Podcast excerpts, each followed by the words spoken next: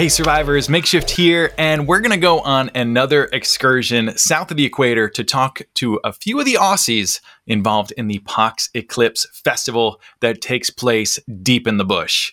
It's been a few years since we talked to the people of the Pox, and now that they've got two events notched on their belts and a brand new edition from the Mad Max saga coming real soon, I figure it's time for a catch up. From their website, Pox Eclipse is inspired by the extremely influential and impactful Mad Max films created by George Miller and Byron Kennedy.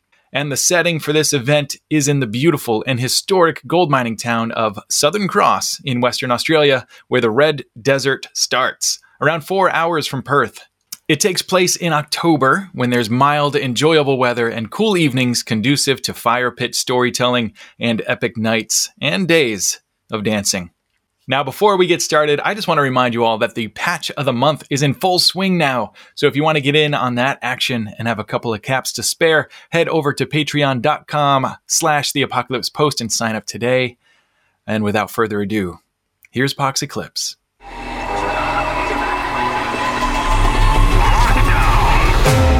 happened? We did this ourselves. They're coming. It can't be. Where is everyone? All right, survivors, I have three representatives of Australians' own Pox Eclipse with me today, and I'm going to introduce them one by one. Here we go. First off, the instigator, the director of Pox Eclipse. Welcome to the show. How are you? Great. Thanks for having me again, Makeshift. Absolutely. Thanks for coming on. Next up, we got Rouseabout, who was in charge of the volunteers, which is always uh, herding cats. Well, in this case, it's herding feral cats. My Welcome great to the show. honor. Howdy. Thanks for having us. Absolutely. And Storm, who uh, is a self labeled punter. And I'm going to find out exactly what that means in Australian uh, right now. What the heck's a punter, Storm? Um, a, a punter is just like an audience member, like someone who comes and enjoys a show. Uh, that's just what we call it. I, I feel that. like, and not in this case, Storm, it can be also slightly condescending as well. The people who organize the events will, Oh. you know, deem those participants who just come in and enjoy just punters. yeah, this is. Oh, I used to work okay. backstage for events, so this is self-proclaimed putting myself down to a punter. I, I was just Okay. there. Okay. to be well, fair, you though, weren't you involved in a camp, Storm? I was. I, I I did help a bit with the Red City, um, which was our group of mates. Um, and Oh, so you're not a punter mum. then. No, but that's what I call myself. You, you're like, you, you want to keep it at arm's length. You want to get too Exactly. involved. I- Like, yeah. I'm I'm being Very enigmatic alright? Storm. exactly. Who me? Well, awesome. I'm super excited to have you guys on because uh, last time uh, it was 2021 when we talked uh, for the first time about Pox Eclipse back on the show, and unfortunately the, the event got canceled that this that year. But now you've had two. Is that right? Yeah, it's been two since then. So after the initial one got cancelled, we ended up going out into the desert, just like uh, a small group of us, and having this thing that we call Proto Pox Eclipse. Um, proto pox Eclipse. Okay. Yeah, and that was interesting. It was a really cool little experiment. The council were kind of disappointed that we couldn't get out to Cuba. It's very remote, and so they Uh huh. gave us some money to bring some bands and stuff out. And it was yeah, it was great. A lot of the guys with the cars came out, and um, we did it on an old abandoned. I think it was camel racing track. Really? So, yeah. So they were, like, this is seven and a half hours from Perth in a place called Cue. Uh huh. And when we did that, we just started sort of rethinking the logistics around having it there the next time round because Oh, yeah. it's a long way. And um, we found another location in a place called Southern Cross, which is how many hours? Three and a half from Perth? Yep. Four, I think. Tony? Four hours, which is a little bit All right, so closer. you so. Yeah, that helps out a lot. But um, getting out into the, that red dirt is kind of necessary from my point of view to have it Mm. look how I want it to look. So Wait, so you get some red dirt too? Because we've got red dirt through like Arizona, New Mexico, some Texas. Uh, Is it real red dirt, or is it just kind of like the old the old country uh, term of just being like it's dirt that's far away? no, it's the real red dirt that gets into all your cracks and it doesn't come out of your car. Yeah. Yep, I know and it and well. that one's that one's actually on an abandoned speedway track as well. oh wow, wow. Yeah. So that so rather than racing camels, this time it's racing cars. Is that Oh, the guys like to hit the track in their, their cars, yeah. Nice. And and when they do that, it kicks up a whole bunch of dust, which just blows over the entire Gen Pop area and Oh my god. event. I mean, that's just so- part of it, though, right? Oh, we 'Cause- love it. Very Fury Road. Yeah. Yeah. All right. So, um, let's let's take it back. Tell me what Pox Eclipse. What was the intention of creating a new festival? Um, and you know, kind of give it to me in my terms as a wastelander. Like, what did you guys borrow, and what is different about Pox Eclipse? I think what I think we discussed this briefly in our, or maybe not briefly. It might have been at length in our last um, conversation. But I'm a huge Kennedy Miller fan. Like I've been obsessed with Mad Max and that post-apocalyptic stuff since I was a kid. Like they used to play it on the GWN Golden West Network was a television station that I had in a country town growing up, and they used to play Mad Okay. Max on. And it was actually sort of like crushed in because they they went from widescreen to four x three, so like Max was all elongated Right. and stuff. It looked kind of cool. Oh, But, um, funny. I've been obsessed with Mad Max for years, like to the to the point where I was when it was on a hiatus for many years. I was writing prequels for it and stuff. I was excited about seeing more, reading all the books and studies, and um, started going to Blazing Swan, which was like a a Burning Man regional event in Western Australia. And so you meet a lot of like-minded people there, and I started talking to Ollie, a good friend of mine, about um, a couple of sort of underground events that were happening in Australia. Um, and because we like those kind of like more niche, unique, uh, low number type events Yeah. that kind of, I guess you would say, are a little bit edgy or hardcore. Like there's stuff that goes on there that are, is kind of like you wouldn't see at other events Right. and I was aware of a few things. Um, there's a group of artists, um, uh, survival research labs, and I was really into what they used to do, sort of like in the 80s and 90s. And then um, there was another event that they had in California. I can't remember the name of it right now. I'll get back to that when I remember it. Yeah, Um, and then I knew about Wasteland Weekend as well. I didn't know much about it, but I knew that it was a Mad Max event. And hmm Ollie and I just started talking about these events, and we're like, we should do a Mad Max event. Like it's an Australian thing, and there's not much going on in that area here. I mean, there's kind of conventions, there's Silverton Collective stuff, which is awesome, but I wanted a party, like a big party, and um, so and I and I'd already been working in events for a long time, starting with the big day out, and I knew a lot, a lot of my friends were in bands and stuff like that. So we just Cool. started sort of putting it out there, and it sort of built up. And it, from from us conversing about it at Blazing Swan to it eventuating was like seven years of just like you know bringing it up, letting it go, bringing it up, letting it go. Yeah. People coming in, talking about it, people leaving and talking about it.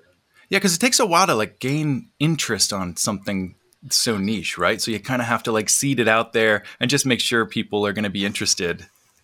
Yeah, and I'm not sure if they are even. You know? but Yeah, but sometimes they're like, "Hey, that sounds cool," uh, but then the tickets go on sale, and you're I like, think "Hey, it's one of those anyone, things that- anyone want one?" It's it's it's a definitely like these kinds of niche events are o- organic growth type situation, and it has to Yeah. find the audience. Like um, people aren't going to start spilling into an event like this. It's not popular sort of. I think it's starting to happen a little bit now that we've done two years and there's photos getting out there and people are walking away going, "Hell, that was a hell of a time." Right. I Yeah. I mean, that's the biggest thing is is no one wants to commit. It, it's tough to get people to commit to drive out into the desert four hours, not knowing what they're in for, right? Yeah, So Yeah. once you get the the proof of the pudding, yeah. Desolation becomes a bit Center. different. Desolation Center. That was the one I was trying to think about. The the other event. So that, oh, that, got uh, it. Yeah. and it was kind of like uh, survival research labs attended that event and they and they started attracting people like Einstein and Oh, Oh, they cool. blew the blue stuff. It was extremely dangerous, but it's kind of like it's kind of the shit that we kind of like. And just on that, really quickly, like our event, there's kind of stuff going on at the moment that I would that we need to start reining in a little bit. And I'm sure the thing is with, and I think I discussed this on your last cast, but in Australia things are a little bit different to America as far as occupational health and safety and So it's it's getting pretty wild out there, and we just need to start running it a little bit, like because as numbers increase, um, uh, it's still always going to be great fun, but we have got Yeah. liabilities and things like that. We've got to. Oh yeah, of course. Like o- over the years, you know, like Wasteland had to um, institute their five mile an hour policy, which we didn't have in the earliest years um, for the cars driving around, and then they even had to extend that to like the the the cruise, the car cruise, which is just cars. Like there's no one really walking around at the car cruise, but they still have to keep that five miles an hour. Yeah. Um, so stuff like that kind of happens. The the, the w- popularity comes with rules.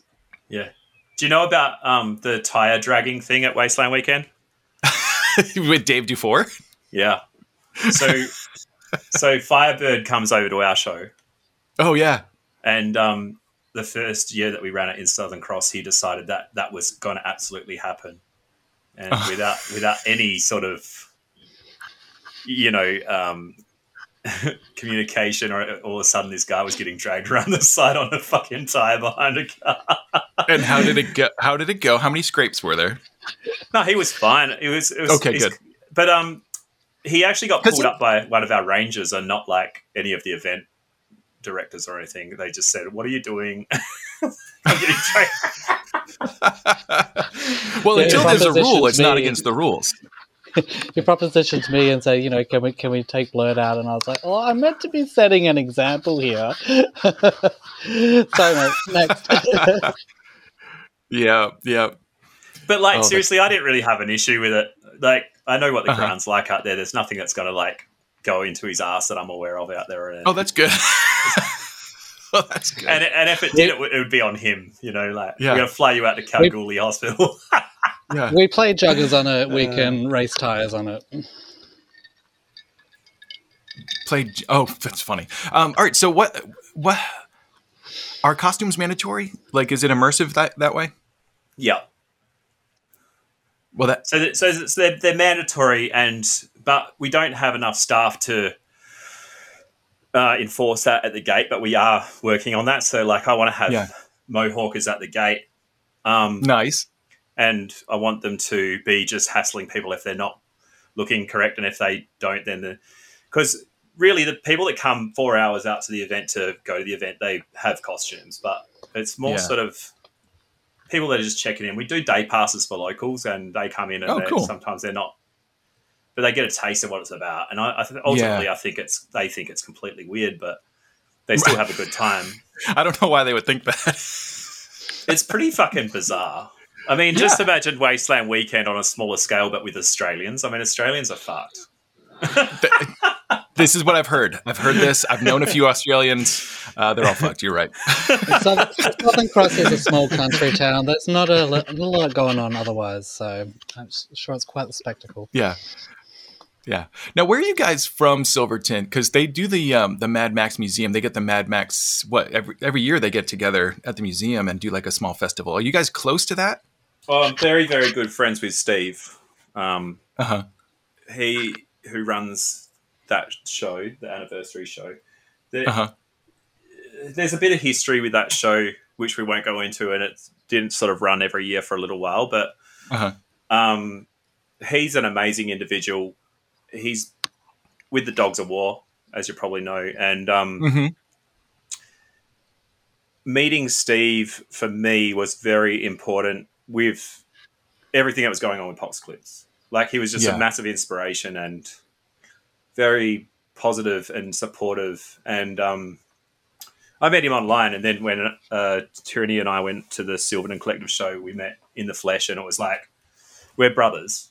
We're absolute brothers. You know, like we're Mhm. both obsessives, and the amount of information and knowledge that they've got about that area up around Silverton and Broken Hill, him and Adrian, was just amazing. Well, when I drove across Nullarbor with Tyranny for that one, and that was an amazing trip. And it's happening again this year. It's coming up very quickly, actually. Um, so we're going to head off early March for that show, and uh, Oh wow. um, I can't wait. Uh, the Nullarbor is a very, very long drive, so it's kind of like if you don't stop, it's two days, kind of thing. Yeah.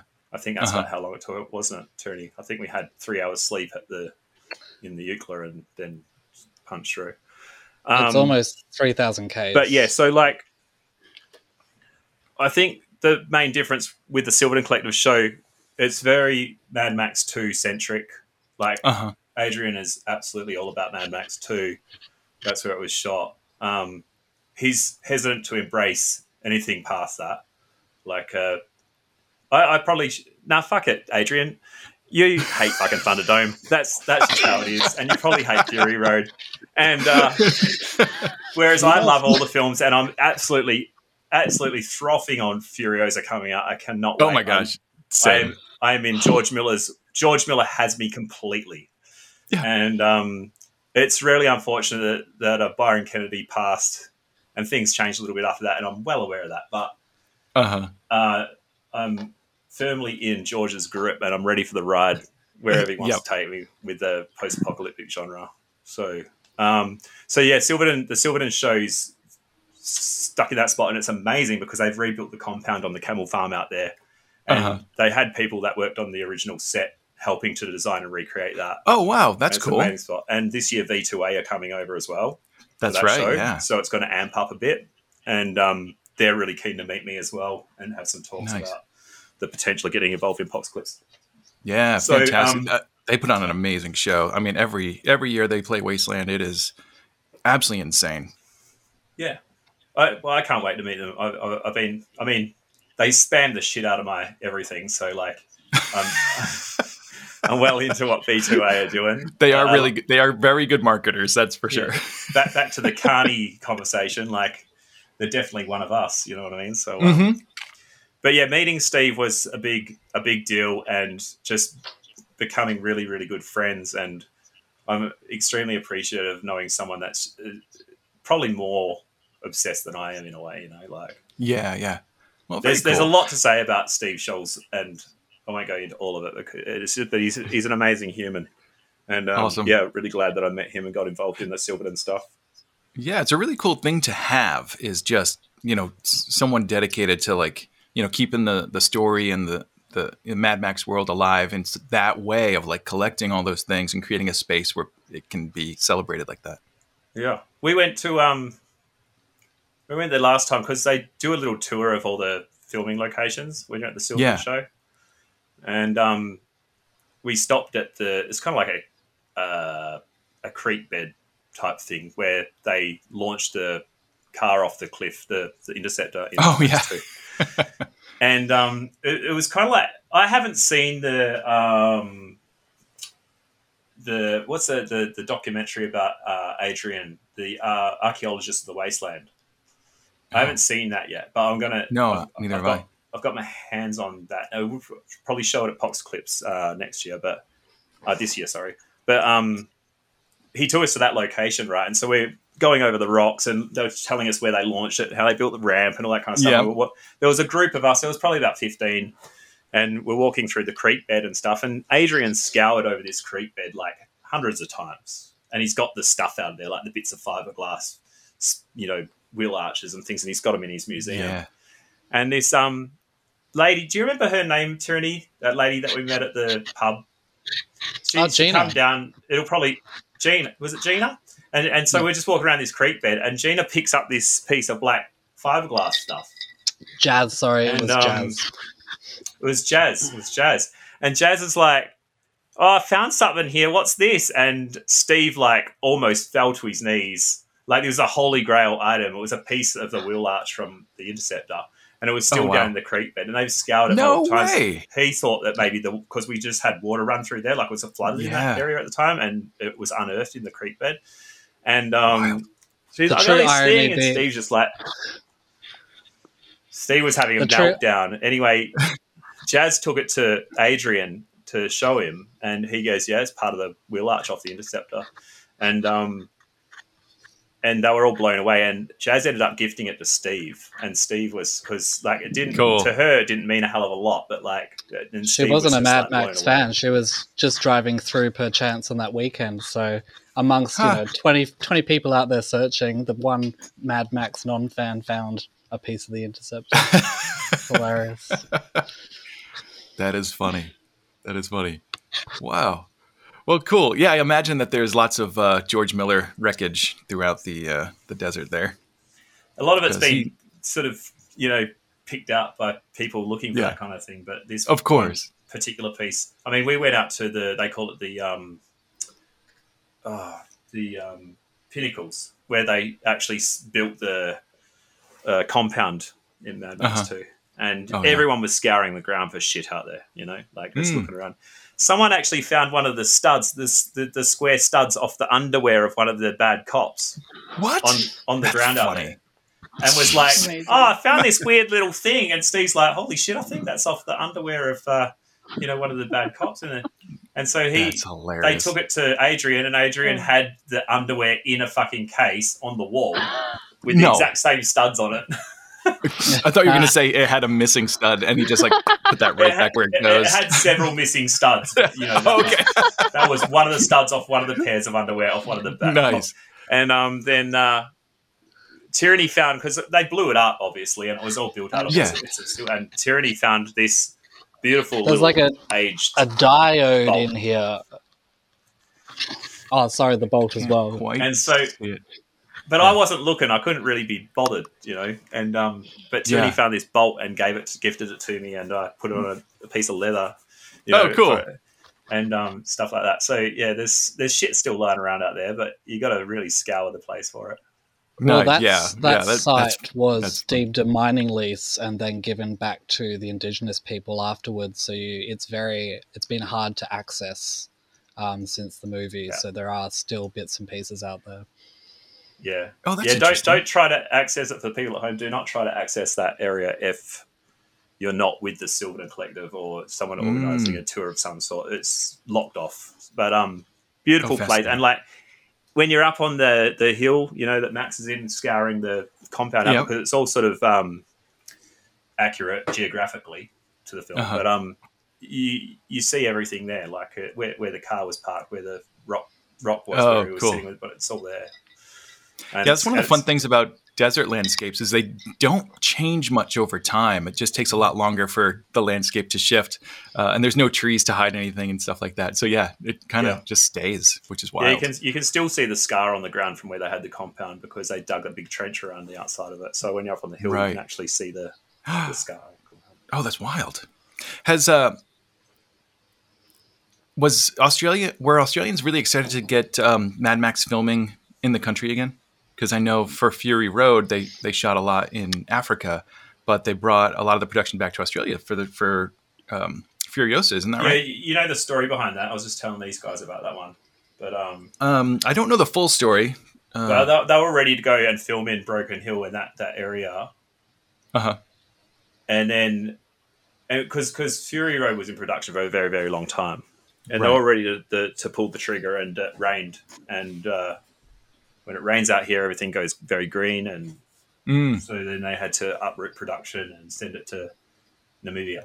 So Oh, that's right. That's right. Yeah, because it was all flowering and green and grassy, and we can't have a Mad Max post-apocalypse if it's green, unless it's Mad Max One, in which case, green away.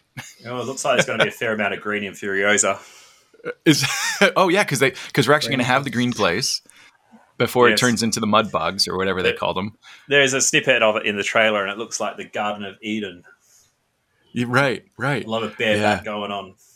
Yeah, I was I was super excited to see the um, the trailer come out. I, it got a lot of criticism right away for like you know unfinished special effects, maybe too many special effects, um, being maybe a little too saturated. I was digging every second of it, and for the few effects that like weren't polished, I did not care. I thought it looked great and was very intriguing. Like I cannot wait to hear this story.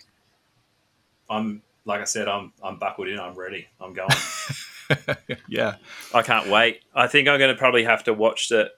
I'm going to have to go to Perth, aren't I? Tyranny, and I live remotely. I'm out in the desert myself, so It's coming out Oh, of my we're gonna have to birthday, so yes, you are. We're going to have to have a bit of a celebration around that. May 24th. yeah. That's cool. I think we should go to a cinema and just book into every session for like two days. The pub let's take over. yeah, I like that. yeah. So, um, Storm, I haven't heard from you in a little bit, so I got a question for you, which is, All right. um, I, my impression was that you went to the first Pox Eclipse more as a punter uh, than as uh, an organizer. Um, what was it like to show up to the festival for the first time? I I didn't get to go to the first one, unfortunately. I just missed it um because I was away. Let me rephrase that question. I hear that you missed the first one, Yes, yes, you hear right. and you, and you finally get to put, go to the, to the second Pox Eclipse. What was it? what was it like showing up to the festival for the first time?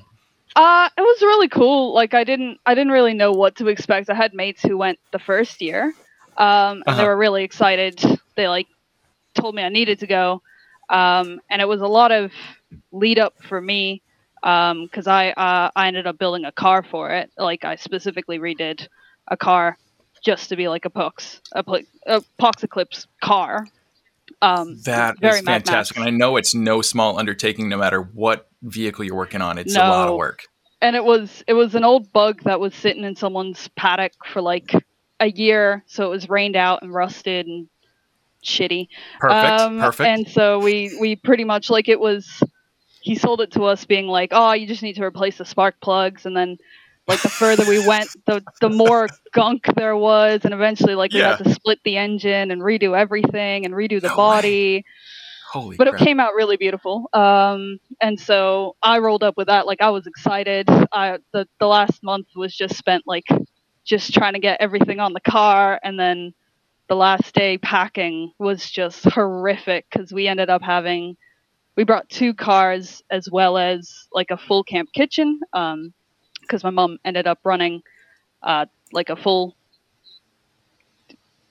restaurant food Oh, very nice. food setup Yeah. she sold Uh-huh. food um uh, What are those mainly called? we sold slushies because it was hot as hell um oh, nice. Yeah. yeah, so it was really cool. Like we rocked up.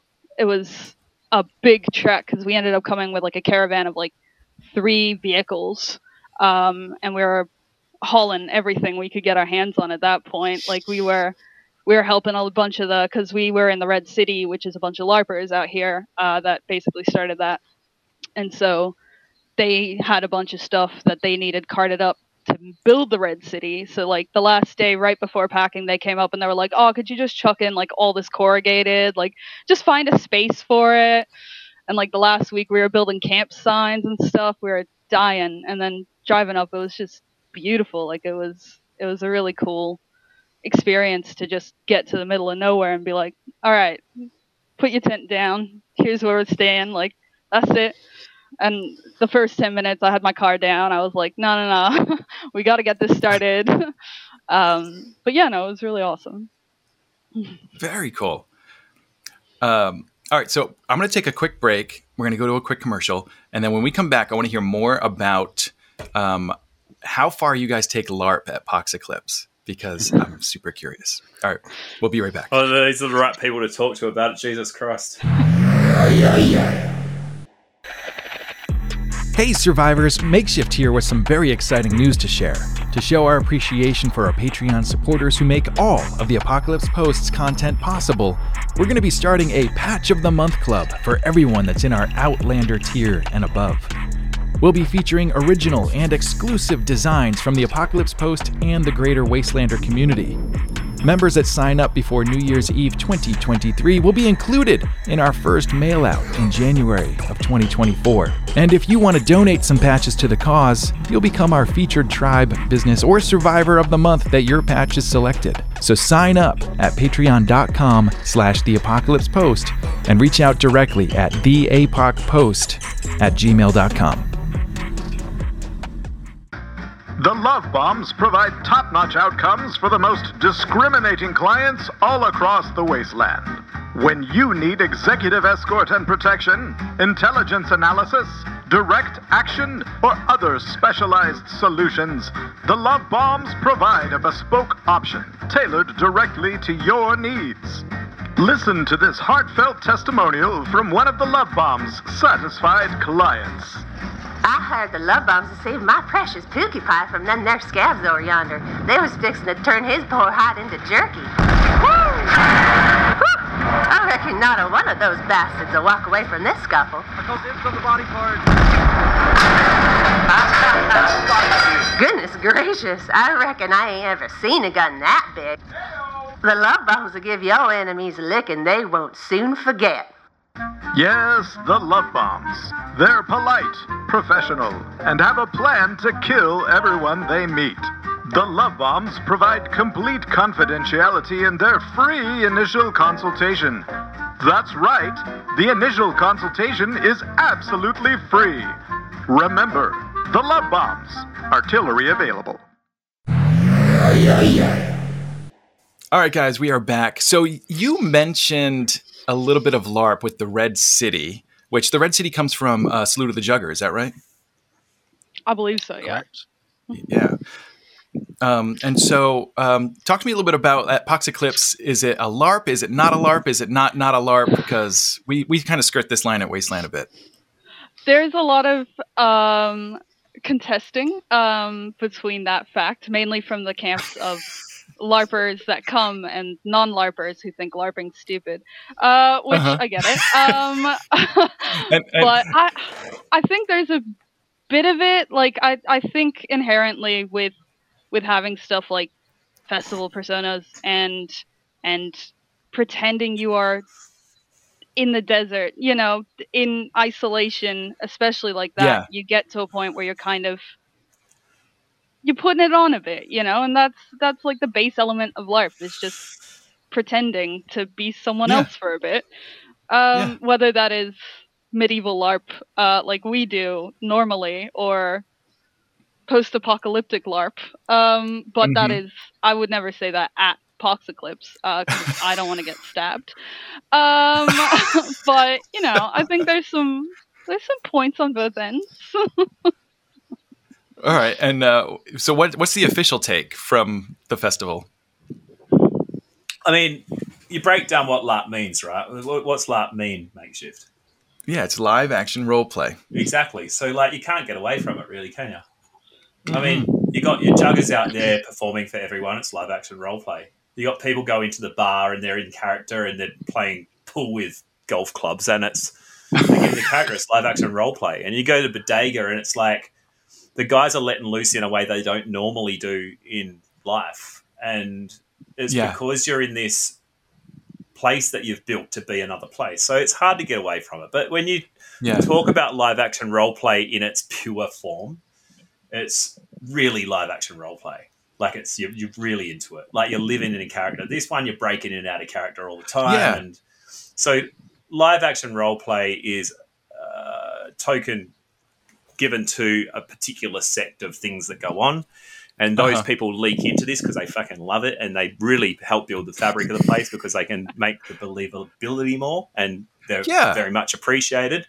But Uh huh. LARP as a word that fits within there probably isn't what it is, but it's Right. but if you break the if you break LARP down to what it specifically is, then it kind of is that in a way sometimes.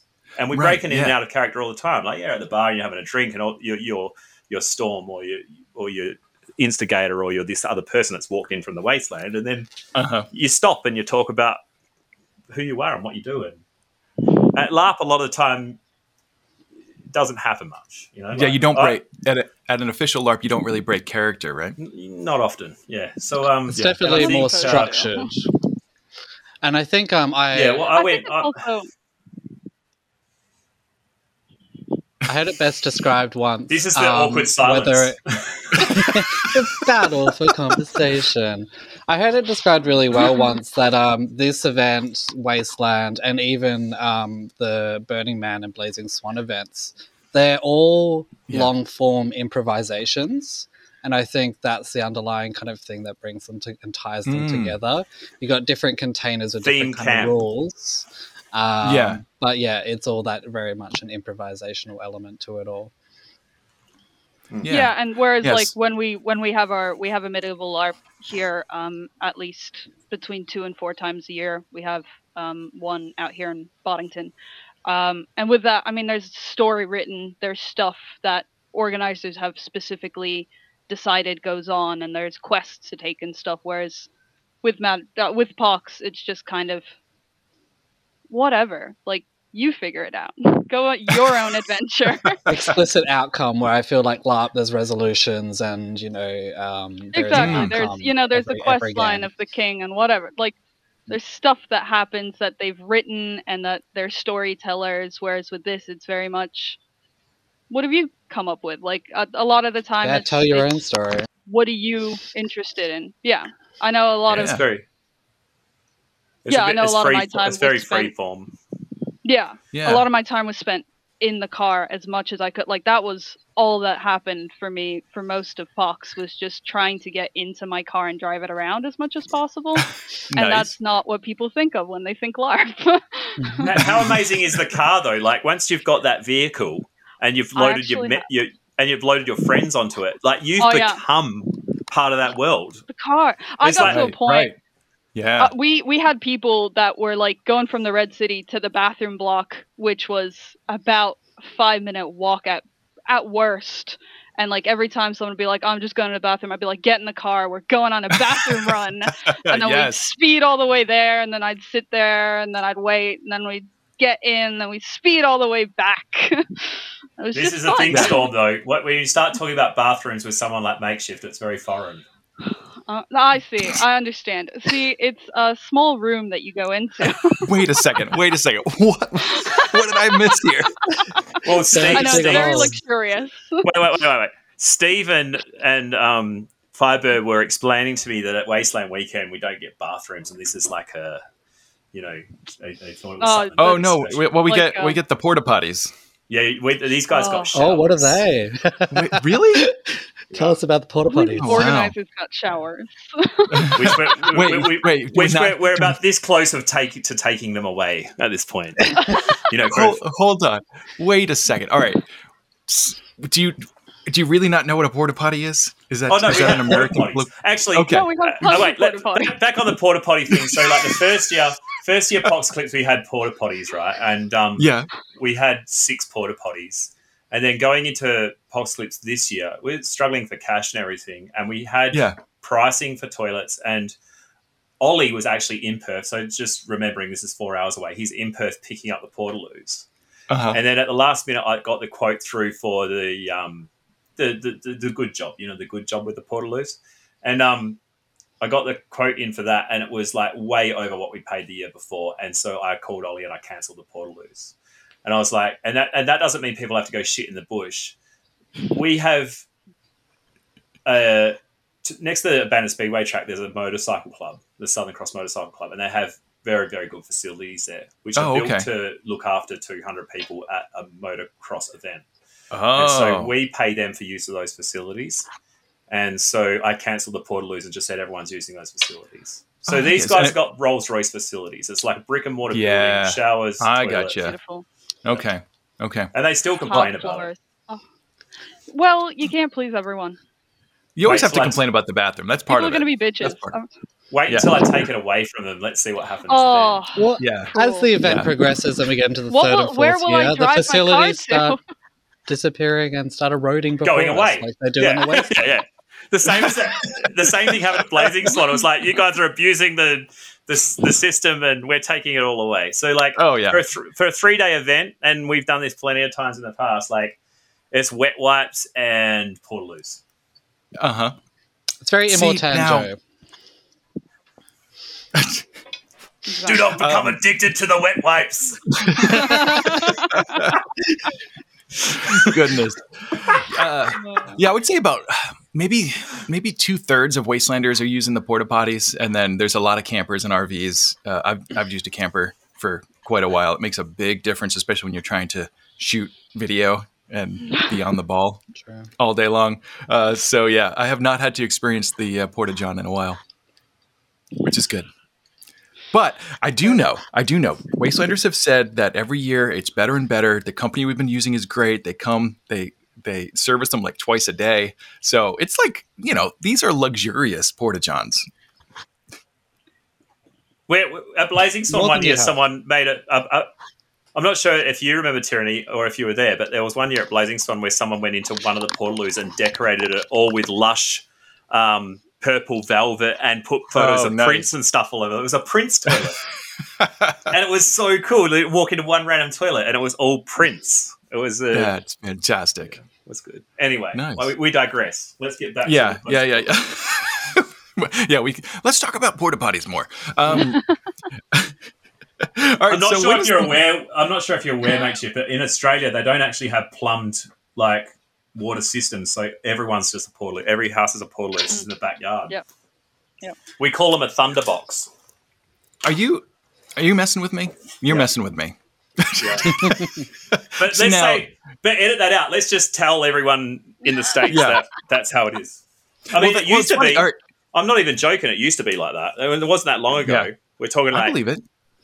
Was it 80, probably 90 years ago? It was like Yeah. all thunder boxes. Yeah. Well, we still have, um, you know, if you get into the really rural areas, um, we've definitely got places that still use outhouses. I mean, it's very rare, but it's still definitely a thing. So There- I would not be surprised. They're great, aren't they? Like, I mean, it's nothing better than sharing your fucking peaceful time on the shitter with a couple of spiders. yeah, yeah. We've got a few rest stops that still do the, the pit bathroom where you know the toilet is just you know a lifted space with a open pit underneath. Yeah, we got a lot um, of those. Yeah, yeah. It's always a A treat. Oh, always a treat. You know, it's um, you you work on your breath holding skills during. Yeah, absolutely. Your visits, In- in- yeah. because um, the stretches, the stretches between towns in the Pilbara and um up in the um, I, my brain has just gone to fucking mush lately. The Kimberley, it happens. And- it happens. like places like that where there's not a lot of roadhouses to stop, they have like Yeah. stops where you can stop and you can stay there the night and stuff like that. And it's just Uh-huh. basically what you're saying. It's a hole in the ground with a building Yeah. over the top of it. And Yeah. yeah, they and they work on that um, system of bacteria just working its Right. magic with the stuff. And the bacteria is never that great that it can stop all the pain. yeah, we got someone needs to you know break out the whips and get the bacteria working harder. yeah. After That's this, funny. we're really All right, so have when to is have the next- potties next year. Yeah, yeah. Up You next, gotta have it- talks about shit for an hour and a half. it Literally. happens. Yeah. Well, maybe you could bring like one symbolic porta potty just so people can have the experience. Just a reminder of like, this is where you're going. Yeah. Oh no, we got Yeah. You watch yourself. See, Yeah. The thing is, we, we prefer to have portaloos. It's more convenient for everyone. Like Storm was saying, you have to walk like five, six minutes to get to the loos at the site Uh-huh. this last year because of the inflation in the price of the draining of the Yeah. loos. Uh huh. We want to go back to the loos because having like three down near general camping and three up near the main area, the way Uh-huh. it works out apparently when you're renting loos is it's um, 50 to 1 Fifty people to one loo. portaloo. Yeah. Nice. and then you get and then and then you get them uh, cleaned uh, every couple of days. yeah, yeah. So so like with um, we're we're still talking about fucking shit here.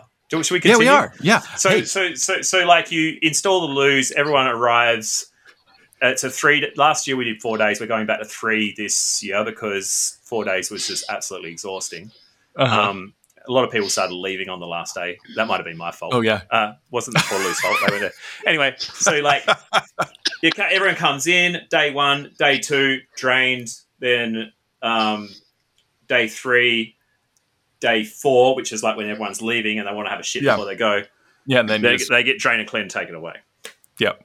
But because we're remote, when the people come in to do this work, it's expensive. Like it's exorbitant because oh yeah, yeah. That makes sense. it's like, oh wow, there's a festival in town. Let's make bank. You know. There's also like Right. I'm not going to blame it completely on them. There's disposal fees and things like that, but council can of help course, of course. We're, the Yeah, council are very supportive in Southern Cross. So Oh, that's good. That's good. How many people were at Pox Eclipse last year or this year? Last year in Uh, 2023. I reckon the growth wouldn't have been huge between the 22 and 23. I think maybe we've probably Uh-huh. got like another 40 people. But it, it looked bigger because more people came more organized with more camps and more cars. Oh yeah, yeah, yeah, yeah. When people Um, build and- up, it starts to look like a lot more. Yeah, and the thing is, like, so you're talking about f- between 420 and 450 people, and then you get probably like 30 locals come through. Yeah, So we're probably up about 470, 480. And then, yeah. That's a, that's a great size. but then you got to take into account that we had 20 bands out there. So, Yeah, and they're part of the numbers. So, if you got 20 people, um, 20 bands coming, and they say you go, oh, they're generally a four piece band. hmm Yeah. Yeah, so, so you got um, so you got like almost 100 100 artists. Yeah. You got 100 artists and 350 punters. And so Yeah, when you sounds about think right. about, so when you, if you want to get a little bit of scrap of paper and go, oh, so this is the ticket sales and this is the bands, and Yeah. there's a deficit with bands because they're getting paid. Right. After you've done your insurances and your medical, because we get St. John's on site and your and all that stuff, then Yeah. there's a deficit, Yeah. um, and that's where the fundraiser comes in. hmm And there's all the other little bits of shit you got to pay for, you know, like websites and mail checks, Yeah. and so which leaks out Yeah. during the year, like like Of course. design programs and things like that, which all go onto the. Mhm. And then you've got myself, um, Ollie, and Loz, who are sort of like the main organisers, who put a whole bunch of time and their own fuel money and all their own personal money into getting the event happening all throughout the year, and then at the event, and then and they're not getting reimbursed really, except for stuff which has got a receipt. And then you've got all our lovely volunteer crew who also put all their time in during the lead up and then on the event site. And then you've got Yeah. and the volunteers. And so like um it, it's hard, but it's kind of worth it in a weird way. The carny thing. Yeah, well, it's it's kind of like it's kind of like just you know you're throwing a party, and um, you know with the tickets you're asking people to cover a little bit of it, but for the most part, uh, it's expensive. And the thing is, for me, like I love, I love, um, I, I've been living remotely for like five years. Uh-huh. And for me to go to another remote location and then just watch all these fucking fantastic bands, like for me, that Uh-huh. that's really like I, the bands are amazing. Like the quality of music That's in Western great. Australia is epic, and like to have those guys out there, and they come because they they don't come because they're getting paid a bunch of money because they're not. They get paid fucking not much at all. Like, but um, they come because they want to be involved in the event. And so you've got yeah. these bands there that are there for the, the three or four days, just loving it, like just right. riding around on motorbikes and running amok, going over to general camping, have quiet chats, coming back to the event site and partying in the bodega. Yeah. it's just a vibe. It's great. And do the do the bands do they all have um, a level of theme? Like, are they post apocalyptic? Or yeah, they all come with they all come with their costumes. no, I mean as far as the music, but Well, it's kind of like th- this is the thing. Like when I was going into doing Pox Eclipse initially, like because I'm like a big industrial guy, you know, like I Yeah. love all that the '90s industrial stuff, and I really think that fits. But there's no '90s industrial in any of the Mad Max films. right. There's a bit of jazz, you know. There's, Uh-huh. a, there's a bit of rock and roll. There's a bit Uh-huh. of um, referencing to ACDC in the first one. Um, Uh-huh. So my logic is that Wait, isn't it Acca Dacca? yeah, ACDC. oh, are you talking Australian? Fuck me. I was. I was. Oh. Wasn't it But the last that- time we chatted that you was it you that mentioned Acca Dacca or am I making that up? No, um, I may have mentioned it because that is a common terminology here, but I didn't think Yeah. the, that you got you, you Yankees say that kind of stuff. No, we certainly we definitely don't. We Oh, definitely. well, I'm, I'm doing my research. You're, you're doing you're doing very well. You actually threw threw me for a six then, but anyway, um, so so my logic is like after the fall, what do people play? I mean, Auntie Entity's Mhm. up listening to a blind saxophonist, Right. you know, and we have jazz bands out there. Uh huh. we have folk bands out there. We have Cool. metal. We have a lot of metal, and Yeah. and like and um, sort of alternative rock. And the, I mean, I don't think any of it is not sort of logical. You know, it's kind of like. What are people playing in the post? Like you got the Doof Yeah. Warrior up there, just fucking smashing out some guitar. Oh yeah. like yeah. He's just wailing. yeah, and it's um, I mean, as far as lyrics are concerned, what are we looking for in the post-apocalyptic future? Like, are we reminiscing about love, or are we Yeah. wanting to be Mm. violent and fighty? We're, I think people are looking for all those things. They're looking for Yeah. remnants of the past. I mean, we still Yeah. listen to fucking Bark. Right. You know I mean? Right. So, like, yeah. There's def- there's definitely So- a wide berth there, right? Yeah, but the thing is, the bands come in theme. They come dressed in theme. The stage Uh-huh. is in theme. Um, everyone's dusty as fuck out there, and you can't get away from it. And most Right. of them are pretty boozy. So, I mean, it still feels right to me. And I and, and that's just me as an event director. But these guys are kind of like, the ones that are viewing it from a different perspective, and they're probably the better people to talk about it. Oh yeah. So what do you guys think? Was were the were the bands on point, or was it a little? Did it take you out of it? I I mean, for me, yeah, definitely. I mean, it brought me into it. It was Nice. it was really great, and like even there's some bands I didn't like because people have different tastes. Call them Um, out. Say them by name. No, no, no, it's fine. No, it's fine. Um, no, it's great. But even then, like having music blasting was it felt very post-apocalyptic. Like nothing more. It felt very much like a post-apocalyptic gathering. We all got together and we're all celebrating and being together and making noise, Yeah, being yeah. alive. And at the end of it, you go home and it's very quiet. Yeah. it, it changes you for a few weeks, doesn't it? It does. It does. Like ev- like I, most I had to go back festivals to do, my but day job, and I, I was sitting there like, where where's the dust? where's all the noise? yeah. I'm not used to it.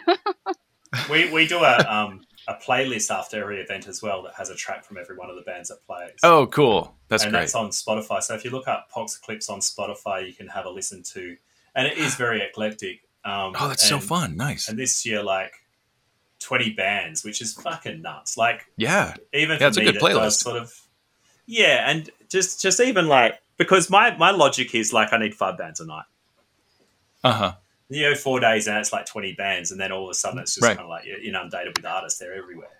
Yeah. and it's yeah. amazing to have all those people out there and and the fact that they do it the, the first year Pox Eclipse like we ha- we were on the bones of our ass like we didn't really actually know how we were going to pull it off so we borrowed and i think you wanted to get onto that but we borrowed a lot of stuff to get it do- going and the bands all came out for free so that's like 15 bands all coming out for free if you put that into your calculator like that's a lot of like between the volunteers the organizers and the bands that come out that's a lot of gifted capital Of like course. A yeah. shitload of gifted Yeah. capital. And I mean, that makes me kind of proud that people are that interested in coming to a thing like this. Oh, totally. Totally. But um, then I decided like I can't do this.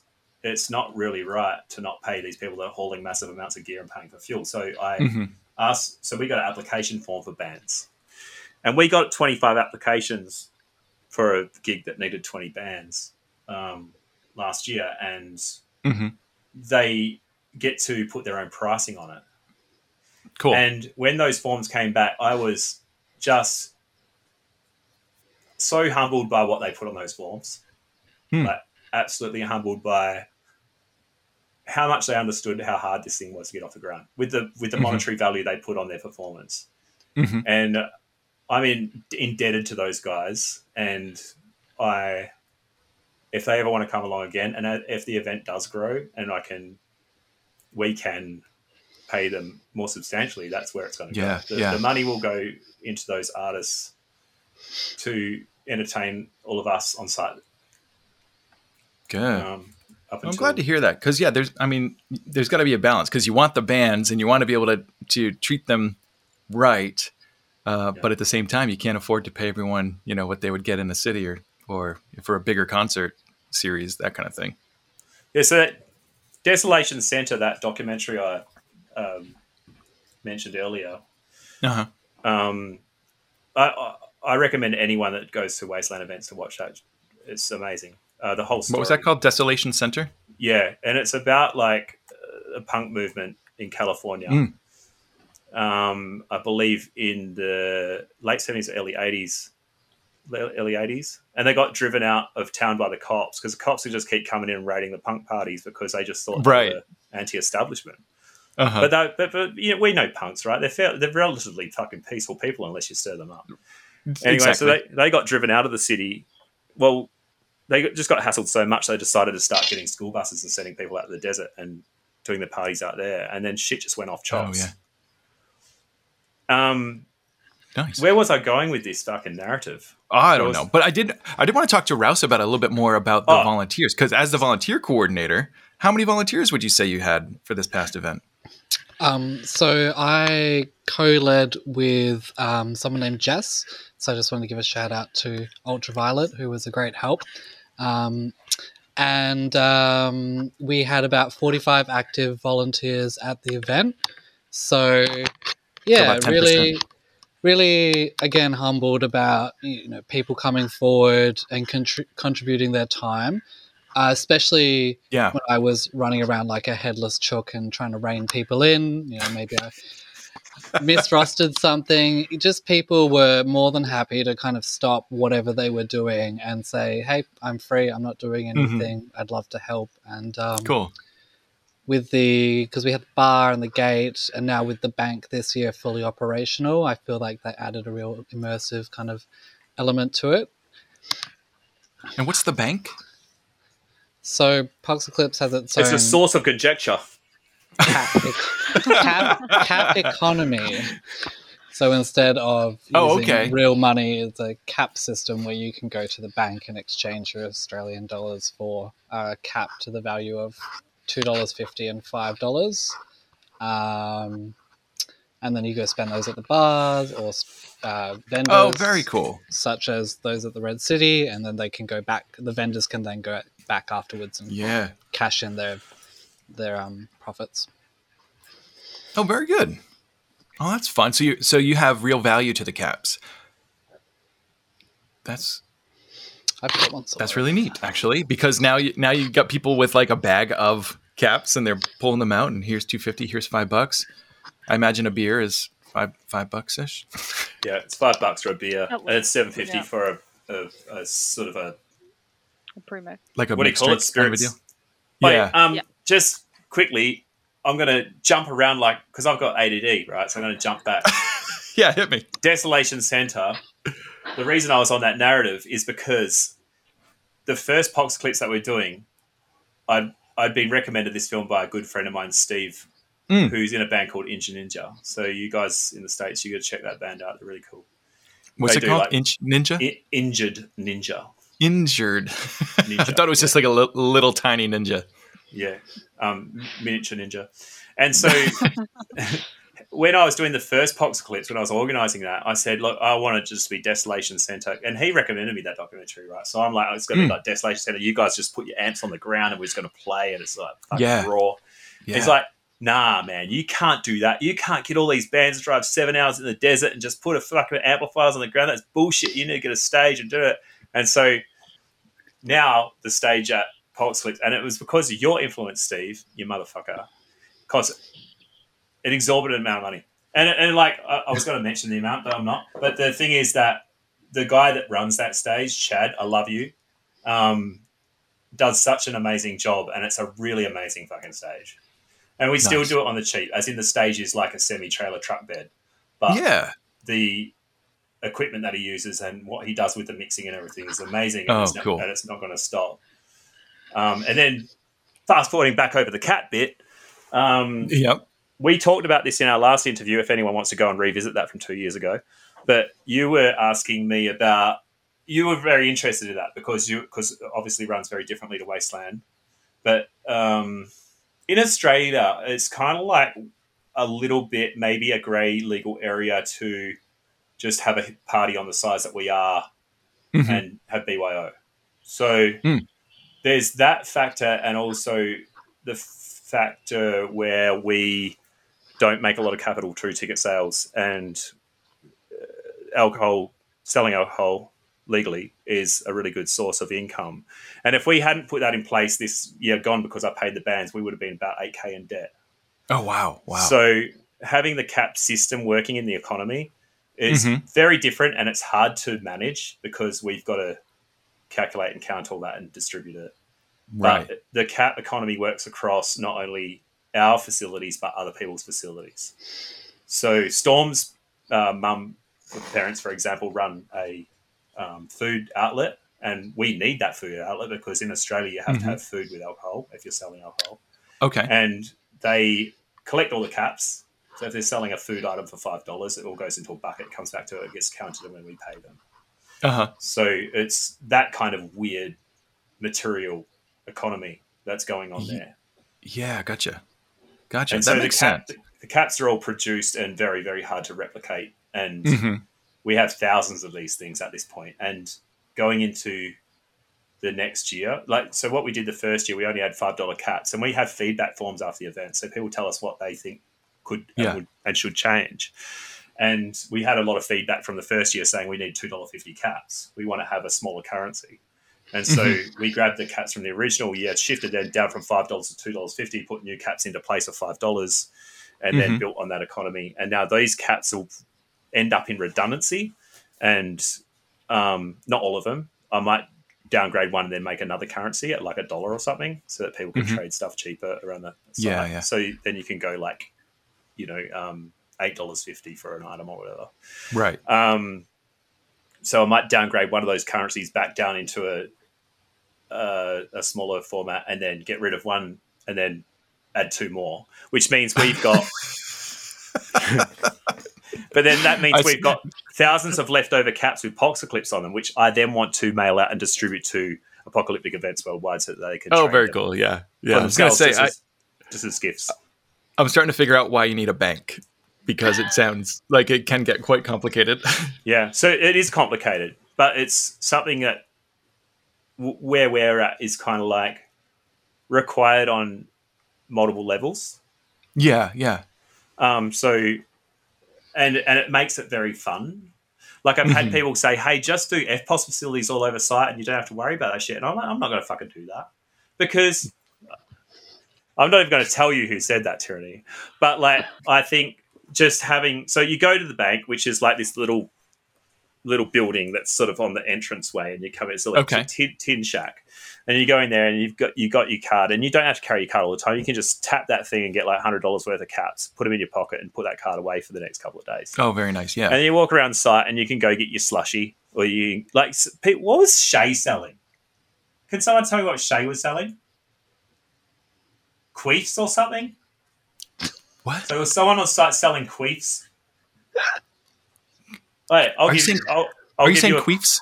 Yeah, you can queef. commodify anything in the Wait, wasteland. I'll queef, How do you, like, like, here's, I'll a, here's a queef, bottle I'll of queef queef. you. I'll queef for you for a cat. You know, like on oh. demand. Queef for, queef for Oh. a cat. That's amazing. Yeah. All right. If, if, if that's completely, I mean, it was something like that. And I'm pretty sure it was a queef. I'll queef on demand for a cat. And so we've got people running around making money just doing weird physical, um, like extreme sports. And well, that's so, an um, economy I can get behind. yeah. And so, and, and the thing is, like, that is all part of the, you know, Firebird, he loves to talk about economy. So one day Firebird's going to have to go around and interview all these people that are doing weird things on site for the economy. You know, because you're just selling it aware and then it just goes back into the system. It all sort of works out in the end. Hopefully, I don't know. I've done the math. I did want to say, as like a, as a purely non-organizational person, um, in that regard, in your regard, um, it did definitely. The caps were amazing. It was so much more Immersive. immersive. Yeah, yeah. It, it had Nice. such a good feeling to it to be able to run around with your little handful of caps. And th- there It's was nice to something have a 'cause jingle. we were- Yeah. Exactly. We were at one point because we were trying to sell slushies um, to people to make money. Um, so we'd go around with slushies, and there was just something about like being handed a bunch of caps and just going yes. Um, that was just amazing. That wouldn't have been the same if it had been like a note. Or if we'd had an F box Yeah. machine, there was just something Yeah. about a horde of little caps that was just oh, so good. I would imagine. I would imagine that having the cap economy would actually encourage some spending too, and like help out your vendors, right? It's very hard to budget with caps. I think. I, I think so. It's a, oh, it's my cap budget. Well, I've got a pocket full, so I must be rich. It, it's like it's the same. It's the same. Any, anything you go, it doesn't matter if you're using your card or caps or cash or whatever. As soon as you get drunk, it's just like fucking. Let, let's get rid of it. I had a, I had a oh, camp yeah. the first year that didn't even. Anyway, I shouldn't really. T- Basically, there was a camp that didn't have any services I'm aware of, and they came with a bucket of caps back to me, like at the uh, end of the event. Oh, and they wanted to cash out, and you were like, "What'd you guys sell?" Yeah, but then I just rolled my eyes and gave them their fucking money. yeah, was that was that the Queef camp? Ah, we won't we won't explore that story too much, but anyway, I had a fair That's idea. funny. Anyway, The whole world is like some bad dream you can't wake up from, isn't it? Don't you feel that way too, sister? Now, why wouldn't you? The world is a wasteland littered with ghouls and toe cutters, but it doesn't have to be. Instead of a nightmare, wouldn't you like a dream, brother? Well, now you can have it, and in such an easy little package. That's right, I'm talking about Jet, friend. What's Jet? Why, it's a little inhaler that packs a big kick. Boy, does it. Jet will give you such a rush that you'll think you're flying up above the clouds. Maybe even develop the sight and really turn your life around. But only if you get the genuine article, pal. The only authentic jet around is brewed, packaged, and distributed by the Boneyard Buzzards. Through rigorous testing and the death of only one faction leader, the Buzzards have honed a recipe that's safe for consumption and recreation. So if you want to live a dream, get Jet. And if you get Jet, get Buzzards Jet. Anything else is a trip to an early grave. And that's a fact, Jack. Jet is a fictional narcotic and is for entertainment purposes only. So what's the next question? What is the next question? I don't know. Uh, all right, so um, yeah, with uh, with Furiosa coming out, are you guys going to try to like incorporate some new some new Mad Max themes into the event? Well, George Miller's coming over in a red cape. That's nice. That's nice. I think Wasteland's been secretly hoping he would just show up for you know over a decade now. To, to, to be quite frank, I have been in communication with Kennedy Miller for the last few years about doing something, but Oh, cool. the feedback I get from admin is that George is extremely busy, and I'm hoping that's slowing down a little bit now because I do know that Wasteland did a thing. I actually researched Wastelands quite heavily. Like, there's these Uh-huh. videos online where they'll just film the event for six hours, and it's just a sta- static camera Uh, Gee, on the street. gee, I- and I'll just, Gee, I'll I wonder who does that. There's this fucking weirdo over there. This fucking weird fucker that will just set up a camera on the street Just leave it there. yeah. And I'll actually Yeah. sit there and watch it and go, oh, yeah. hey, that word, that person's wearing plain clothes. What the fuck's going with that? Yeah. And things like that. But um, Yeah. and then there's there there there is a, I think I don't know maybe Wasteland Weekend third year or something. And no, was it the? f- It was one of them anyway. You can tell me makeshift, but George did a video for the event. What did we do? Um, George George filmed a sort of yeah. a, a video for the event to say, "Oh, it's great to see that this is a thing," and blah blah blah. And that video I've heard about but never seen because I reckon Justin don't- or someone's just sitting on it. I don't know if I've seen it because Yeah, because we um we went to a Mad Max screening in Santa Monica, and a bunch of Wastelanders showed up, and I had a camera there, and George was there for the screening. Like I think he did a quick Q and A or just a meet and greet, and a bunch of the Wastelanders got to meet him. I wonder if it was from something like that. But yeah, I don't think cute, I've seen this video. He's very what? he's very cute. he is. George He is. a cute cunt. Let's just be Yeah, real about it. yeah. He's cute, especially where where's his little chili. He's got shirts with little chilies down the front. he's a he's a dapper fellow. I just want to squeeze Yeah. his little cheeks. Yeah, I mean, just he he just looks like you know you want to have a beer with him, except it would probably be a light beer, um, or a sour. I could see George being a sour drinker. I'm a sour drinker. So I reckon he's I'm not- into the white. not- I, I reckon he's a white wine kind of guy. I, maybe. I could believe that too. Yeah, White wine and cocaine. Just a little sniff, a little, little spoon around his neck. George. If for some strange reason you're listening to this, I apologize. But um, George, Yeah. you love all- me. Send me some really- letters.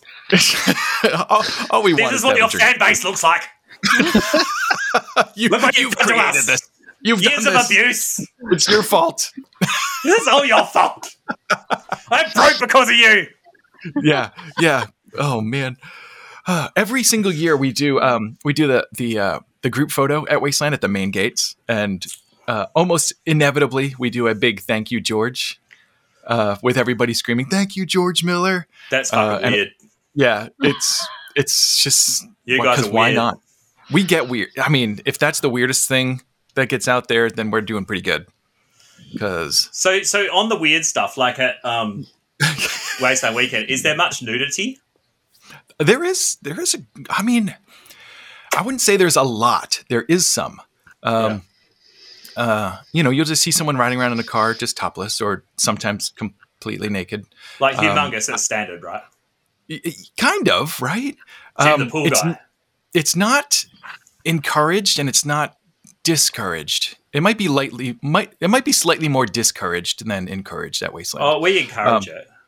Yeah. Oh, I mean, I, I mean, the thing is that if people want to express themselves and coming from like a burner background, uh, they're more, Yeah. more than welcome to do so. yeah. And the thing is with nudity, with being involved in burner communities and just weird shit for a really long time, it's Uh-huh. just you don't even see it. But Right. the local the locals do, and they make it very well known to me. Yeah. Hey, what's we saw uh, a girl with her tits out. And it's like, oh really? Yeah, yeah, yeah. Good, good work. Good job. Well done. Yeah. Enjoy. Well, well done for noticing. I hope you're having a good time. yeah, yeah. We've kind How of got about this. the music? Um, uh, how, we've got this um, kind of. I don't know if it's a written rule or an unwritten. No, it is actually a written rule that nudity is not a costume. So if you're going to be naked and just be like clean naked walking around, like that's not much of a post-apocalypse costume. It doesn't serve any story points well. It's not Um, practical. Meanwhile, if you can incorporate it in into your look well, um, then Mother's milk. all for Need I say more? oh God.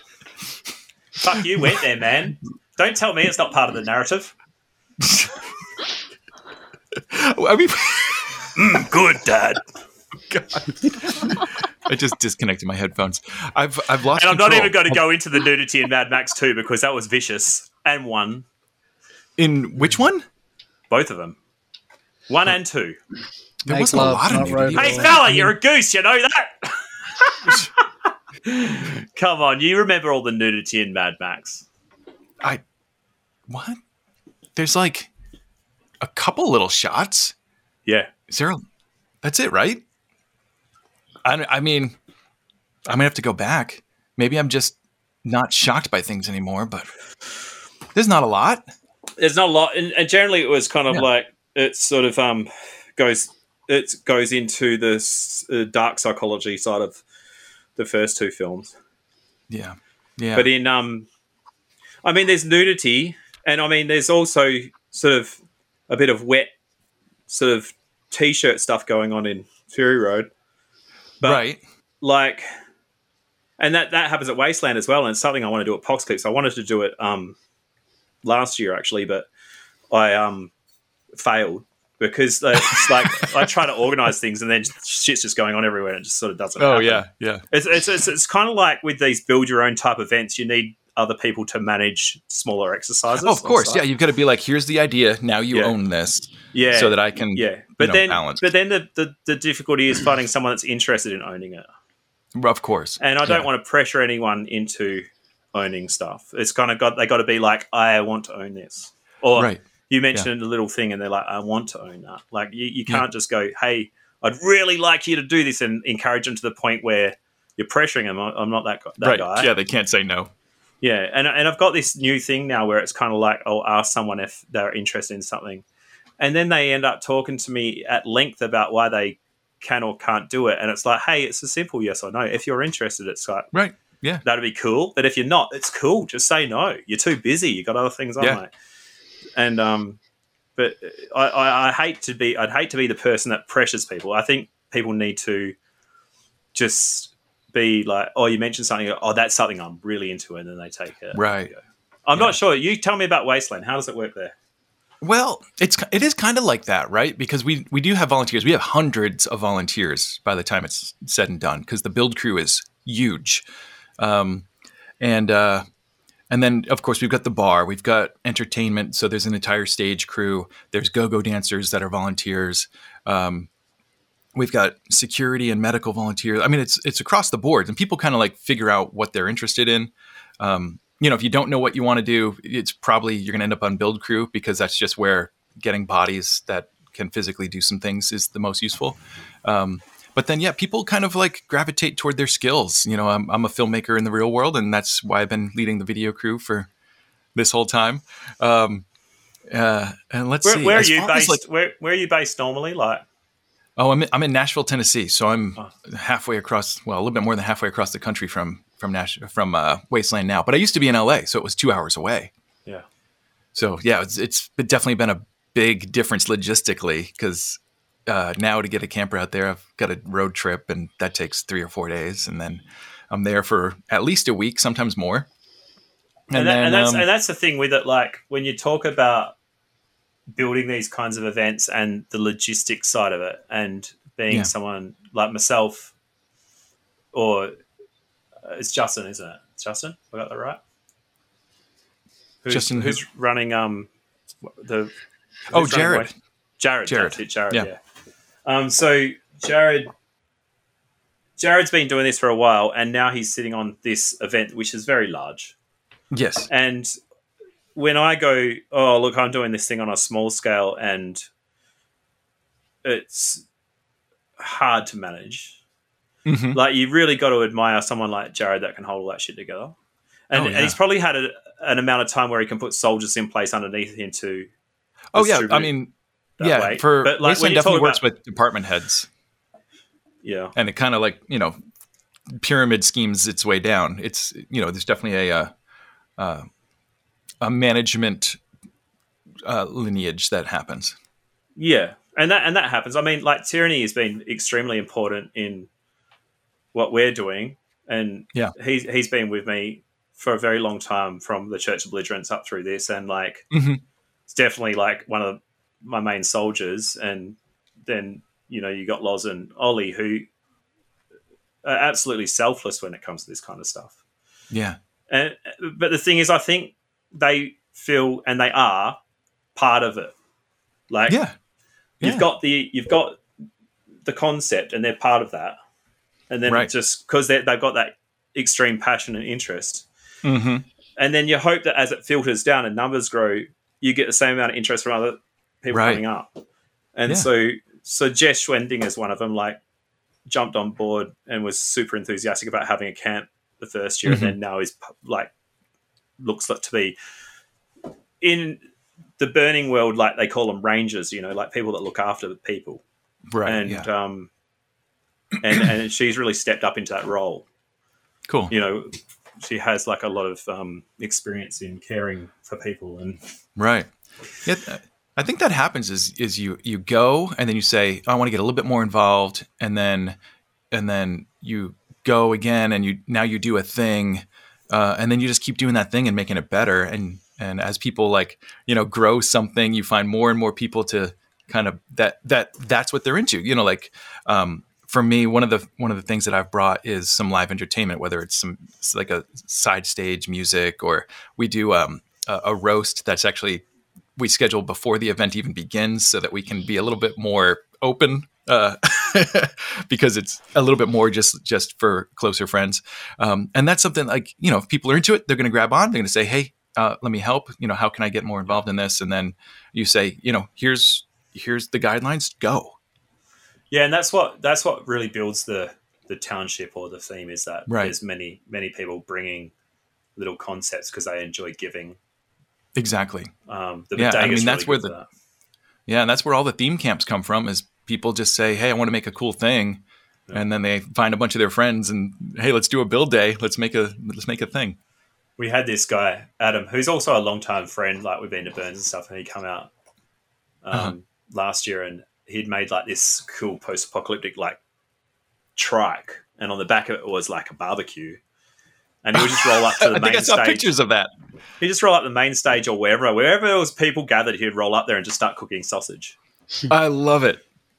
And so you sit there with your beer, and all of a sudden, these guys just rocked up with sausage, and you're sitting there eating sausage and drinking. And it's like that sh- kind of shit. Like when you're just in the dark, like Yeah. having a t- chat, and someone rocks up with hot food like that. It's just, you know, it just is an important. It's a really good way of connecting and like brings more people together. And like we'd be at the bank working. Like I'd go over and help on the bank every now and then. Like in, and like I would Adam rock up with sausage, you know, and he's kind of like feeding the the workers as well. And we actually had a guy on site build a car in three days this year.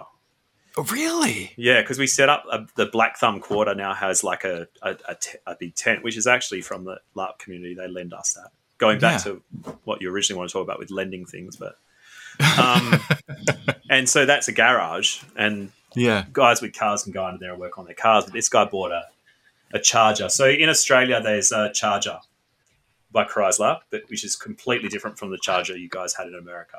And Oh, it's, gotcha. uh, I believe it's uh, seven. It's this mid seventies, I think the Chargers, and then they Yeah. had like Regals and you know Valiants, Regals. In in America, Uh-huh. the Valiant, the one that you saw in Duel, that was Uh-huh. like so. So those kinds of body panels came over to Australia, and they started building them here and calling them different things. Oh god. So that that Valiant, which was a cry, uh, it's fucking very confusing. Anyway, you're gonna have to look it Yeah. up. But um, Yeah. So You mean but then- Australians uh, come up with funny names for things? Go on. oh, they do. they do. My favorite one, I own We- a one- Subaru Brumby, and you guys refer to them as brats, which I quite love. And, and to us, brats is a fucking doll with a weird high school costume on or something. Oh yeah, the Bratz doll. That's funny. Yeah, but the I remember those. Yeah, so remember those. Firebird came over and saw Tyranny's Brumby and was like, "Oh, that's a Bratz." And in America, they used to mount seats on the back so that you could have four passengers. Oh my god. And so now Tyranny's got uh, seats on the back of his, and he's put a taxi sign on the top of it. He drives that around the, Oh heck yeah. the um, Wasteland taxi wasteland. service. Fantastic. But um, so the Charger in Australia is more of a compact thing. It was very sporty. It had a two six five Hemi in it, which is probably unfamiliar in the states as well because Hemis in the states are all V eights. But the hemispherical head, they kind of like made a shitty job of it in Australia and sold it in six cylinder format. And um, Okay. so he got a, a Regal, like a Chrysler Regal, around the same year, which would have been a four door sedan. And he drove. Uh-huh. Well, he didn't drive it out; it wasn't even working. Had a two four five in it, I think, six cylinder and he brought it out there with the rear end of a charger which he found in the bush somewhere just a half cut car and he had the half cut car sitting there and he had this chrysler regal with a non-functioning motor and he pulled it up in this tent. On the first day he got the motor running he took it for a burn around the speedway track. He parked it in the black thumb quarter and he chopped the roof off. He wanted to make it convertible. So he chopped the roof off and he drove it around in the car parade that day. Just the, after he chopped the roof off he just drove it in the car parade and he parked it up. And we were taking photos at the main gate for the parade ending thing and then he goes, like, he was just ready to go. Like, he was at this fucking photo shoot going, I got to take the car. I got to go do some work. work." Okay, cool. So he took the fucking drove over there, and he chopped it straight in half with a fucking nine inch angle grinder. And then he got, like, that's drive shaft and everything, right? So he's just chopped the whole thing in half, separated it, and he got the charger rear end, and Oh he married gosh. it up to the front of this fucking Chrysler with the running motor in it. They built this weird carburetor with a fucking beer can induction system married it up, welded it up, and he had all that done by the second day, uh, the third day. The fourth day, he was had to shorten the drive shaft, marry all that up.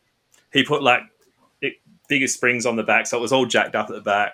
Did Yeah. it, got it all running on the fourth night, and so Kevin, the guy that was doing this, he did a lot of it. I would be driving past a lot of it. He was doing himself. Every now and then, a few people would rock in and help him.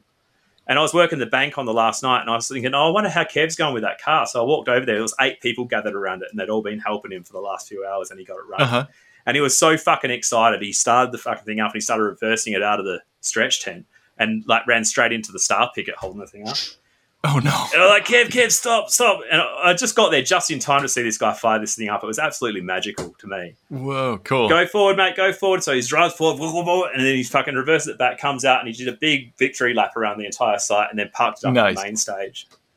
And, Oh, and, and to be extremely honest with you, I was extremely emotional about that thing. Like the, the the fact that this guy did all that work in four days and got this thing built, and it, it's the Uh-huh. most amazing looking machine Yeah. And, um, yeah. yeah, it, and um, you know, for an event on its second official year, like to have someone that is that obsessed, like he's an Uh-huh. obsessive. He's got a museum Yeah. at his house. He's got a Mad Max museum set up at his house, and he's bringing a semi trailer over to the Silverton show in March with um because he's got two interceptors. He's got a Mad Max 2 Uh-huh. interceptor, a Mad Max one interceptor, and he's built this other thing. Um, he's working on a big bopper, um, it is uh, big bopper pursuit vehicle at the moment, and um, he's taken my Ute over as well. So we're going a big convoy with a, bunch of us from the Pox Eclipse thing to Silverton in March. But like it, it's a, it's a, it's a weird how these movies affect people, isn't it? Yeah, yeah. You know, I, I was just thinking about that because uh, we actually have a Black Thumb tribe at Wasteland as well. And a few years ago, I think 2017, maybe 2018, um, they did that same thing where they took the chassis of one car, an engine of another, and the body of another, and they made a car. It was about six or 10 people um, all put it together and had it running by the end of the festival, which is really cool. But to take that a little bit further, I think that you know this style of festival where it's immersive by everyone has to wear costumes, but other than that, you can LARP or not. You can volunteer. You can go as a punta, right? um, uh, or you can you can run a tribe. You can kind of create your own job. You can create your own business, whether it's you know for actual dollars or just for fun. Um, there's so many different things you can do, and it really lets people kind of you know make the festival whatever they want. And I think that's really cool because all of the post-apocalypse festivals, other than the actual like like the zombie LARPs and that kind of thing, they all do this same style of make it what you want, just be in costume and have a good time. Uh, and I just think that's really cool. It's a really, really neat uh, community um, to kind of like keep this same thing going no matter what country it's in. It's pretty rad. It is very it feels rad. a bit I like mean, like the whole idea about pyramids, like that they just kept building them the same everywhere. It's that kind of like everywhere you Mhm. go, it's gonna look like that. Like Yeah. yeah. That's a really good point. Yeah, like people can have the same idea simultaneously and and you know because we live in this modern world where we actually get to see pictures and videos of each other's things and communicate like we are. Um, everyone gets to share what's working and what's not working.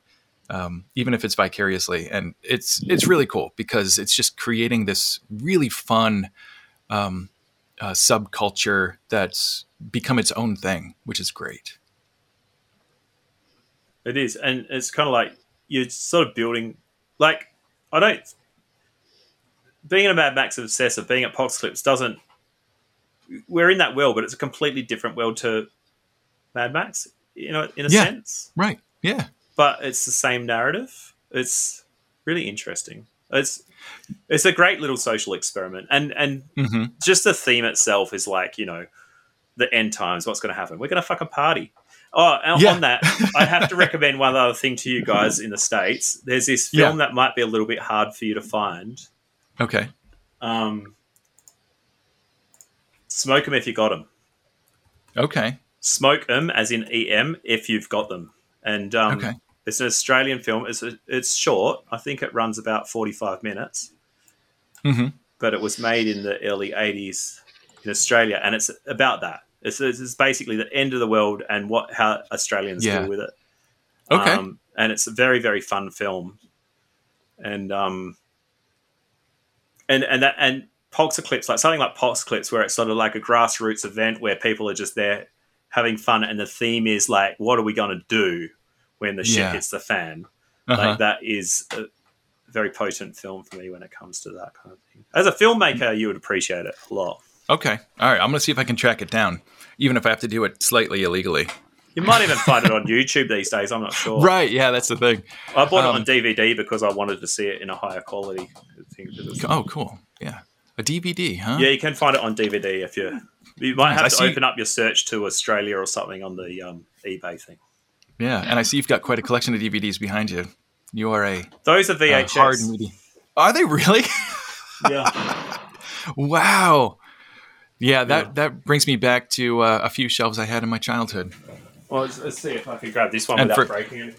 Yeah, and for those that can't see it, um, up behind the instigator, there's at least three, four foot shelves, floor to ceiling, full of VHSs. Oh, the original Mad Max. Original Mad Max on VHS. And I was just showing Tyranny and, Nice. um, sorry, Roustabout Yeah. and Storm earlier when I went and saw, um, went and saw Mad Max at the Greater Union when it first came out. The, the um, Uh-huh. I kept the, the actual Oh. popcorn bucket. Very nice. You got the popcorn bucket. Heck yeah. Yeah, the popcorn bucket and the, this was full of uh, Diet Coke. Oh, nice. Does the popcorn bucket still have that uh, that movie theater smell to it? That's a good. That's a good question. I want to check. no, it smells like cardboard. Because it's not real butter. That's the trick. Don't use real butter, and it won't stick around. My um, Well, my partner, my partner got me the uh, Mad Max Doc Martens for Christmas. I didn't know those oh, existed. Lucky. Yeah. How- Oh, they're gorgeous. Do They're you dare stunning. wear them, or are they collectors? No, I'm wearing them. Yeah. You, you got to get them dirty. They did Mad Max Doc Martens, but they, Yeah. they, they, they did um, uh, uh, Doc Martens did a collaboration with uh, Warner Brothers I think two months Uh-huh. out from Christmas, and they did um, Blade Runner and Mad Max edition shoes. Oh, very cool. And it's actually Nice. got like what a lovely day like embossed into the back part of the, the boot, Well, and a and bunch the, of the sigil into the side and everything. yeah. All right, I actually listeners, if anyone um, was wondering, for- Uh, no, I was just gonna say uh, on non um thing. My mom actually for Christmas made me like a whole line of like merch out of the picture of me with my car at the event. is that a is that a mouse pad? it's a mouse pad uh, and also a stubby holder and a towel. Oh, heck yeah, nice. That's extremely So fucking cute. cute. That's fun. It's How many real how many caps for a mouse pad? Yeah, I think I think A stuff hundred. would A hundred well, So, for this one, $500. really cool. five hundred dollars for a mouse pad. Okay, that's fair. For this that's fair. one, It's it's, really cool. it's a nice mouse pad. I'm definitely paying five hundred dollars for that mouse pad. Oh yeah. Um yeah, we're looking at doing other kinds of merch and stuff for the event as Nice. well. I think makeshift is pretty keen to wrap this up because we're going on like uh, hour and Yeah, minutes. this is this is about that time. You, you could feel it, huh? You could feel it. All right, before we go, tell me uh, when the next event is and why people should come. Don't come. It's dangerous. Good sales, good sales take. All right, but when's the next one? 10th, 11th, and 12th of October in 2024, Very nice. which is a few months after Furiosa. And you guys have a website?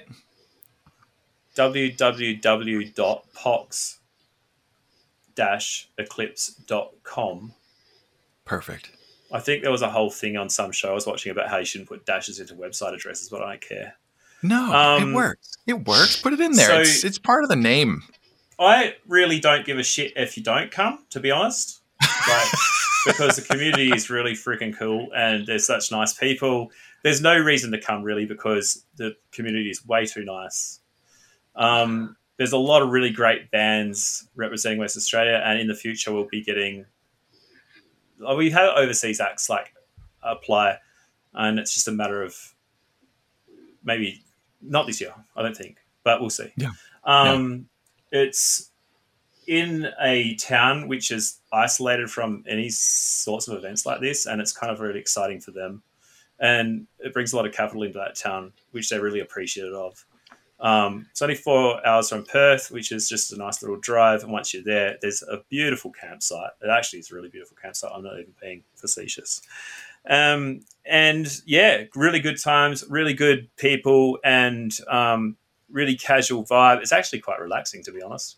And then, um, if you like Mad Max or film in general, or like escapism, then it's probably for you. But I really don't give a shit if you don't come. To be honest, Just, um, I, understand that vibe because sometimes you're like, I like it just the way it is, and I don't want it to change or grow too too much or something like that. it's not going to. If it ever ever hits like fifteen hundred tickets, that will be it. It'll be chopped off, yeah, and that's just the way I like it. and that's about the size of uh, Uranium Springs, if you're familiar with that one in Arizona. I They're- know about they're Uranium they're- Springs. Yeah, they're they're a few hundred over a thousand, and they're at the point where they're just not really interested in growing anymore growing because it's so what i've noticed with growing and i know you want to wrap this up but what i've noticed with growing No, is you're when events get over sort of 1500 you start to get tourists Mhm. and tourists don't put in the effort that the people that Right. are into the event put into right, and also your costs start escalating quite a lot and Mhm. it becomes hard to manage.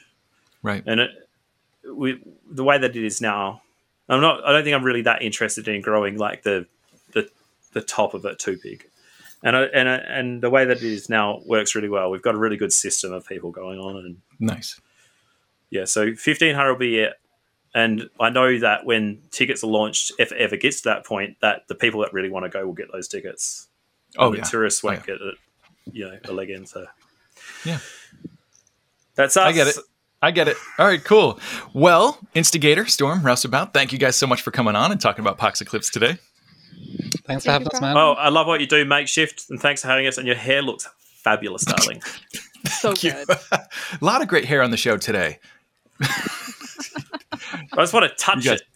You guys are awesome. It's uh, it, it sometimes once your fingers are in there, it gets stuck. Actually, I, I just I, conditioned. I'd be so- doing more of these ones. Yeah, Yeah. Is that just weird? Right Very way. poofy. No, no, I. I Like a mean, bag come of on, I'm a, cats. I'm a, I'm a guy with, I'm a guy with curly hair. I'm just like, no, no, touch the hair, please, pet me. and I can't wait to catch up with you at Wasteland Weekend. We'll make that happen. Same, yeah. When you when you make it over, please, please come. Let me know you're coming so that we can hang out. Yeah, I will. Alright. I will. We definitely Well, will. sweet guys. I know it's late over there, so y'all have a good night. And um, Oh, this is Australia, mate. This is early. really, Oh, for What us, we're now? all, Yeah, we're we're all on gonna go out and speed. That's why we got Yeah, no yeah. teeth. oh, Yeah, that yeah. that explains so much. See, I'm usually a, a very late riser, which is why I was a little bit nervous about waking up today. Uh, and actually, I did I did the time zone math wrong first, and I thought it was going to be 7 a.m., which is why I said I'll just wake up before the sun, uh, which I did not have to do. It was actually 9 a.m. start, so that was much better. I think I think that's how I fucked up last time when I tried. to Oh, yeah. Yeah. Yeah. But a yibbida yibbida. That's all, Yeah. All right, let's get out of here. All right, everyone. Thanks so much for tuning into another episode of the Apocalypse Post. Uh, subscribe wherever you're listening and leave a thumbs up or a wonderful comment or review if you can. Uh, and if you enjoyed today's episode, send it to your enemies. And if you hated it, well, Send it to your enemies. Wait, oh, wait, I said it wrong. Man, how many times have I said this darn thing and I can't get it right? If you enjoyed today's episode, send it to your friends. And if you hated it, not loved it, send it to your enemies and sell them maybe a hot sausage or a queef on demand. and I'll see you all next time, Wastelanders, survivors. till, Queefs going cheap, baby. till then, stay alive.